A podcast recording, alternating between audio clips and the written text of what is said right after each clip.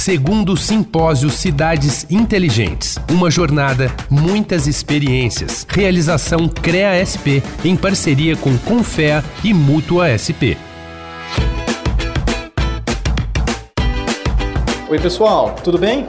Sejam bem-vindos a mais um podcast. Eu sou Circe Bonatelli, repórter especial da Agência Estado, e hoje nós vamos conversar sobre desenvolvimento e capacitação como o profissional de engenharia se prepara para o futuro. O nosso entrevistado é o Murilo Reis, engenheiro civil e diretor da Federação Nacional dos Engenheiros, FNE. Murilo, seja bem-vindo aqui à mesa. Eu que agradeço o convite vai ser muito bom trocar essa ideia aqui sobre a capacitação dos profissionais do sistema Confeacred. E junto comigo nas entrevistas, a gente tem a turma do podcast Engenharia de Quinta, Lia e Léo Cantrell. A Lia é arquiteta, Léo engenheiro, são da área e estão no lugar certo. Obrigado por terem vindo. Agradecemos aí o convite né, do, do CREA São Paulo e Neófitos e neófitas, o papo vai ser bom. Pode vir. Eu agradeço o convite também, uma honra estar aqui junto com o Murilo. A gente já segue ele na, nas redes sociais e ele é uma inspiração para a gente também. Boa, legal. Murilo, bom, a gente está falando assim sobre preparação do profissional do futuro, mas quando se fala em profissional do futuro, quais as demandas do engenheiro para esse futuro? Essas, essas demandas já chegaram? Como que ele tem que se preparar para isso? Bem, veja só, uma das coisas que é preciso entender, e até estávamos debatendo ali numa mesa redonda, é que apesar de a gente ver uma quantidade enorme de profissionais que estão buscando colocação no mercado, é meio contraditório, mas as empresas estão buscando profissionais e não estão conseguindo.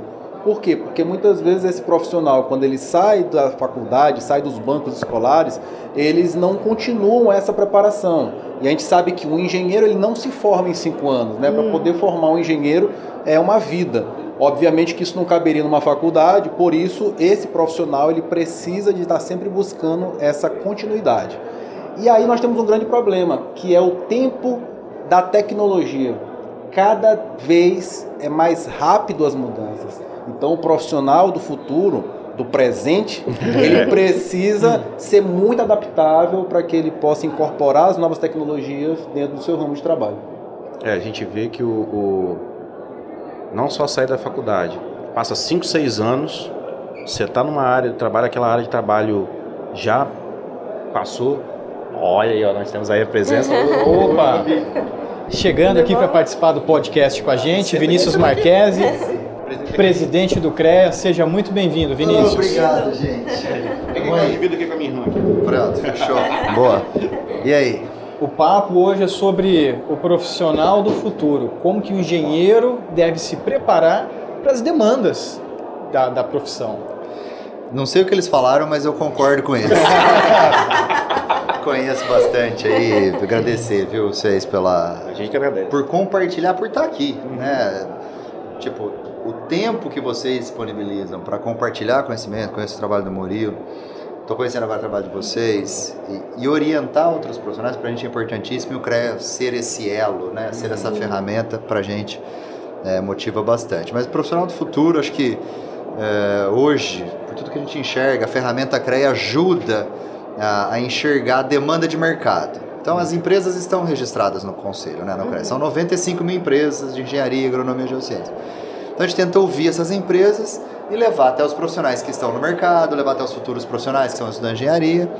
Então, a, além da capacitação técnica, né, que é aquilo que ele aprende na faculdade, a gente tem um debate que precisa ser feito, as, as universidades precisam formar melhores profissionais, Sim. mas a capacitação continuada né? Consumir conteúdo, se é via cursos remotos, se é iniciativa, se é com o colega que já resolveu um problema, que a gente chama do lifelong learning, né? O aprendizado para a vida toda, estar disposto a aprender durante todo momento. Acho que isso é uma coisa que o engenheiro, o profissional, ele precisa ter gravado na alma. Né? Que ele vai ter que aprender durante toda a vida. As coisas estão mudando, estão mudando cada vez mais, tecnologia evoluindo demais e ele tem que estar aberto à mudança. Esse é o ponto. O Murilo comentou sobre a velocidade da atualização da tecnologia, tecnologias novas que chegam. Vocês dois poderiam dar alguns exemplos de coisas que hoje são essenciais, chegaram e já são essenciais no dia a dia do engenheiro civil, mas que talvez cinco anos antes, dez anos antes, não fosse assim? Vai lá, Murilo. Bem, vamos lá. É, eu, eu vivi, né, minha, a minha formação foi lá no na, na década de, final da década de 90, né? Então a gente conseguia enxergar que várias ferramentas, por exemplo, uma questão das ferramentas computacionais para projetos, né? A gente na, na faculdade ainda desenhava, né? Nanquim. desenhava ainda à mão. E as ferramentas tecnológicas, né, como por exemplo o AutoCAD, estavam iniciando. A gente já passou por uma outra geração, já estamos chegando no BIM e agora já está se falando na integração de tudo isso com a inteligência artificial. Então a gente precisa formar profissionais que consigam não apenas usar essas ferramentas, porque o grande problema é interpretar o resultado que elas trazem. Então essa questão de que a ferramenta ela vai substituir o profissional nunca vai acontecer porque sempre terá alguém que vai precisar analisar os resultados para ver se realmente estão coerentes com a necessidade do projeto. Acho que complementando o Murilo, realmente também acredito muito, né, que é, essas perspectivas, a ah, tal profissão vai acabar. Não, não é a profissão que vai acabar. É o profissional que não souber fazer isso que o Murilo falou, ele sim está eliminado do mercado. Mas a profissão vai continuar lá. Não tem, não tenha dúvida disso. Saber fazer as perguntas, saber interpretar, saber utilizar a ferramenta inteligência artificial para melhoria profissional, ponto. Mas aí você citou a evolução da, da engenharia civil, Murilo citou aqui algumas referências. Acho que a engenharia civil ela pode evoluir muito ainda, né? Ela inovou pouco comparado, por exemplo, à agronomia, Sim. né? O agronegócio. O agronegócio. Aí eu, eu, costumo trazer na, nas conversas com, com profissionais, assim, eu tenho 39 anos. Se eu fosse numa fazenda quando eu tinha 5 anos de idade, você tem um modelo lá de fazenda, né? Tipo, que é tradicional. Vai numa fazenda hoje. Uhum. Tem tudo lá. Tem tecnologia, é, conectividade, 5G, tipo, agronomia de precisão, meu, a eficiência lá em cima, sustentando a balança comercial hoje, graças a essa transformação que o negócio passou. As, quando eu tinha 5 anos, há 35 anos atrás, a construção civil, para hoje, ela é a mesma obra, do, mesmo, é, jeito, do mesmo jeito, igual, né? Exatamente. né? Ou seja, tem um espaço gigantesco ainda para inovação e assim, são sinais que o profissional precisa entender que ele precisa evoluir em alguns segmentos também. É, e, e, só para complementando, complementando sobre as questões de, de, de, respostas, de interpretação, de profissional que vai acabar, basta ver o que é o chat GPT hoje. Faz a pergunta errada. Exatamente. A resposta vai vir errada. Ele vai, é. ele vai traçar aquilo ali como se fosse uma verdade absoluta. Se você não souber interpretar, a ferramenta não está servindo de nada. Só está ecoando o seu sua capacidade inferior de entender. Exato. Coisas, né? Então, isso é feito sobre a fazenda também, né, cara? Hoje a fazenda, o cara antigamente controlava boi e era na cabeça do, do, do, cara. Hoje não, o cara tá com o celular, aplicativo, já sabe de todo o traço, escaneia o boi, rastreia, sabe tudo. Exatamente. Vinícius, e você tocou num ponto que me chamou a atenção, que é também algo que eu já tinha ouvido algumas vezes, que é a questão de, puxa, hoje se constrói exatamente como se construíam anos atrás. A pergunta é por que isso acontece? É uma questão de normas técnicas, de legislação? Outros países avançaram mais do que nós? O que falta para a gente evoluir uh, na construção para que ela seja talvez mais rápida ou mais eficiente em termos de gestão de resíduos e tecnologias, etc? Vamos lá, Cícero, é uma pergunta boa. Né?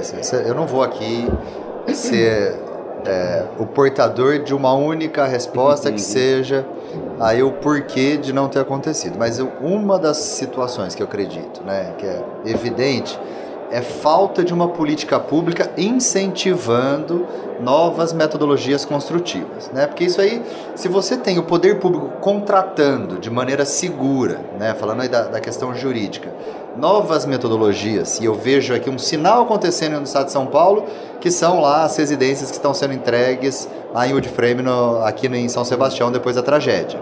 Uhum. No mesmo ano da tragédia, uma contratação por meio de uma parceria segura e isso vai estimular o mercado. Por quê? Porque você vai na prefeitura do interior, né? Você tem uma contratação que às vezes ela, ela pode ser um pouco mais cara, mas ela a longo prazo ela é melhor, ela é mais rápida, ela soluciona o problema de habitação no município, mas o prefeito ele não tem segurança de contratar aquilo ali, porque o Ministério Público vai denunciar, ele vai responder, vai passar o resto da vida respondendo. Então eu falo assim, não, meu, vou no tradicional, no arroz com feijão, vai demorar mais mesmo e tá tudo certo. Aí o que acontece? O mercado, ele vai se moldar de acordo com a concorrência. Né? Você não tem mercado, você, só na iniciativa privada é pouco. Hoje em dia, você, não vai conseguir. Onde está o recurso? O recurso, as grandes ferramentas de transformação vêm do, assim, das políticas públicas. Né? A internet foi assim, a Revolução Industrial foi assim, depende. Então, eu acho que assim, a gente precisa de políticas públicas incentivando novas maneiras de construir, porque a partir do momento que isso começar a acontecer, a iniciativa privada vai começar a se transformar e a gente vai conseguir implementar o que lá fora já está acontecendo faz muito tempo aqui no país. Você tocou no tema do, da construção em madeira, isso me faz pensar que a iniciativa privada no Brasil já tem algumas empresas, são poucas, é verdade, que passaram a, a abrir as suas fábricas de pré-moldados e algumas a, a, fazerem essa construção off-site e talvez até vir a ganhar escala no futuro. Mas também acho que talvez tenha uma questão cultural aí, não? Eu acho que também tem. Mas se você estabelecer uma política pública, nós temos um, um déficit habitacional no estado de São Paulo gigantesco. Gigantesco. Se você tiver segurança jurídica, o poder público contratar, né? Eu não tenho dúvida que a gente vai ganhar escala muito rápido. Muito rápido. E a questão cultural ela vai se transformar. Vai ser o desdobramento da política pública. E eu acho que essa questão que o Vinícius falou é muito importante, porque no momento em que houver realmente contratação pública, né, uma política de incentivo, a tendência é haver uma maior industrialização, a gente Sim. ter mais insumos disponíveis, porque Perfeito. hoje os insumos que permitem a gente fazer uma construção mais rápida, mais enxuta, ainda são muito caros. E como a mão de obra no Brasil é relativamente barata, então ainda vale a pena contratar aquele operário que vai pegar um tijolinho, botar em cima Exatamente. do outro e aí vai.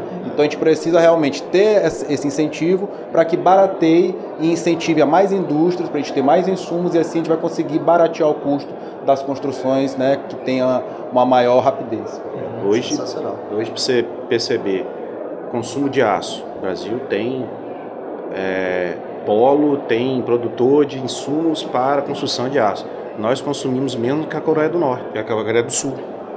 E se for comparar com países de mesma estabilidade econômica, a gente tá, constrói 10 vezes menos até do que o México. E o aço é um ponto de partida para a industrialização e dinamização. E, e só para te ter uma ideia dessa questão do aço que tu falou, agora me lembrei de uma coisa. É, o Brasil exporta minério, mas falta aço no mercado da construção pois civil. É, Eu vi então. construtora mandando importar da Turquia aço para cá. Então, é. vê como falta realmente indústrias para que faça essa produção aqui no país e que seja num custo melhor. Teve uma briga de preço aí com a importação da Turquia, teve, né? Teve. Teve uma briga de preço aí. Teve mesmo. E, e assim, nos últimos anos, a gente viu pipocar em estandes de novos projetos residenciais que agora estão se transformando em canteiros de obra. E tem a expectativa de lançamento de um novo PAC para obras de infraestrutura. Qual o momento do mercado de engenharia? Tem uma demanda aquecida por engenheiros? Vai crescer essa demanda no, no curto, a médio prazo? O que, que vocês me dizem? Eu acho que essa demanda ela já está acontecendo. E aí, voltando à nossa pergunta inicial, é, mas é preciso que os profissionais entendam que ele precisa ter os conhecimentos, habilidades e atitudes que o mercado busca. Porque a gente tem um excesso de profissional precisando de uma oportunidade, mas o mercado não está conseguindo absorver porque esse profissional muitas vezes simplesmente se formou e não está buscando essa capacitação. Então, iniciativas das universidades e agora do CREA, né, essa do CREA Capacita, que vem pipocando, vem efervescendo aqui em São Paulo e em outros estados, é muito importante para propiciar que o profissional se atualize. Agora, fundamental, a oportunidade está sendo dada, né, por exemplo, pelo CREA. Agora falta aquela vontade do profissional em a, apertar isso, né, em abraçar essa oportunidade. Porque, infelizmente, a gente ainda vê muita coisa sendo disponibilizada gratuitamente e a gente vê ainda espaços vazios. Então, cadê essa turma que está precisando da colocação no mercado e, ao mesmo tempo, está perdendo a oportunidade da capacitação? Sim. Legal. Complementando também o que o Murilo falou, você estava falando sobre quando a gente se forma, né? A gente tem a questão da universidade, das faculdades, a gente se forma um pouco cru e perdido, né? E hoje a gente tem aí uma gama, principalmente no online, de oferecimento de cursos, de workshop, de palestras. Então, às vezes o recém-formado sai da faculdade um pouco perdido e na ânsia de se especializar, ele sai espalhando, sai sa- é, é, frequentando todas as palestras e Barata não, voa. não foca. É, Espelho, tá, exatamente. Então falta também um pouco desse foco, né, de- dessa estratégia do recém-formado, né, do que ele vai fazer, onde ele vai atuar. Mas só voltando aqui à questão que tu falou do mercado imobiliário, é, tem tudo para ter uma demanda ainda maior, ainda mais agora com a baixa dos juros. Né? Se o mercado já estava lançando muito com os juros lá em cima, a tendência é que haja uma procura maior. Eu não tenho nenhum risco em dizer que se continuar dessa forma, o juro baixando, daqui a 3, 4 anos a gente vai começar a ver aqueles problemas que aconteciam lá atrás. Falta de profissionais no país, mas não qualquer profissional, né? Vai ter muito engenheiro que vai continuar precisando de oportunidade porque não se atualiza e o mercado demandando cada vez mais. Acho que só complementando aí, são dois segmentos interessantes, né? O mercado imobiliário, privado, né? e público também, quando se fala de déficit habitacional, e infraestrutura. Né? Porque infraestrutura é o, é o eixo né? Que mais gera emprego, proporcionalmente direto e indireto, e um dos mais necessários hoje em dia, que o Brasil aí precisa de uma atualização da infraestrutura, né? fazer a, a manutenção, trazer a manutenção em dia e projetos a longo prazo, porque os países dependem de infraestrutura para se sustentarem em vários ah, pontos de vista.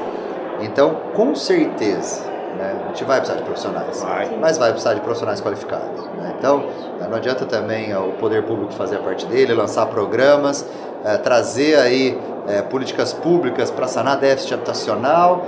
Na hora, que, na hora que precisa do material humano, a gente não entrega né? Ah, mas aí a gente entrega, a gente não entrega capacitado. É, realmente a gente vai entrar em outro debate. Né? Outro debate. Falei, e aí, o que a gente faz agora? O país vai esperar a boa vontade do engenheiro, falar assim, peraí que agora então eu vou me atualizar porque eu acho que agora tá bom. Né? Então eu vou lá fazer um curso para ver.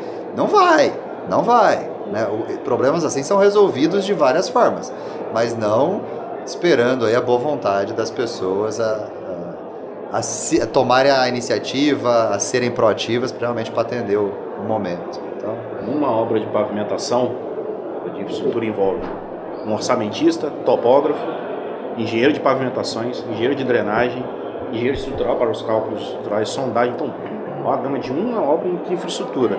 Imagine os outros garrados que a gente tem, porto, aeroporto, é, ferrovia, movimento mercado. E, obviamente, o Estado é o, o propulsor das obras. Então, eu tenho visto muita coisa acontecendo e muita gente chamando. E já está acontecendo de engenheiros ficarem sobrecarregados, aqueles que são mais capacitados, sobrecarregados em duas, três, quatro, cinco obras.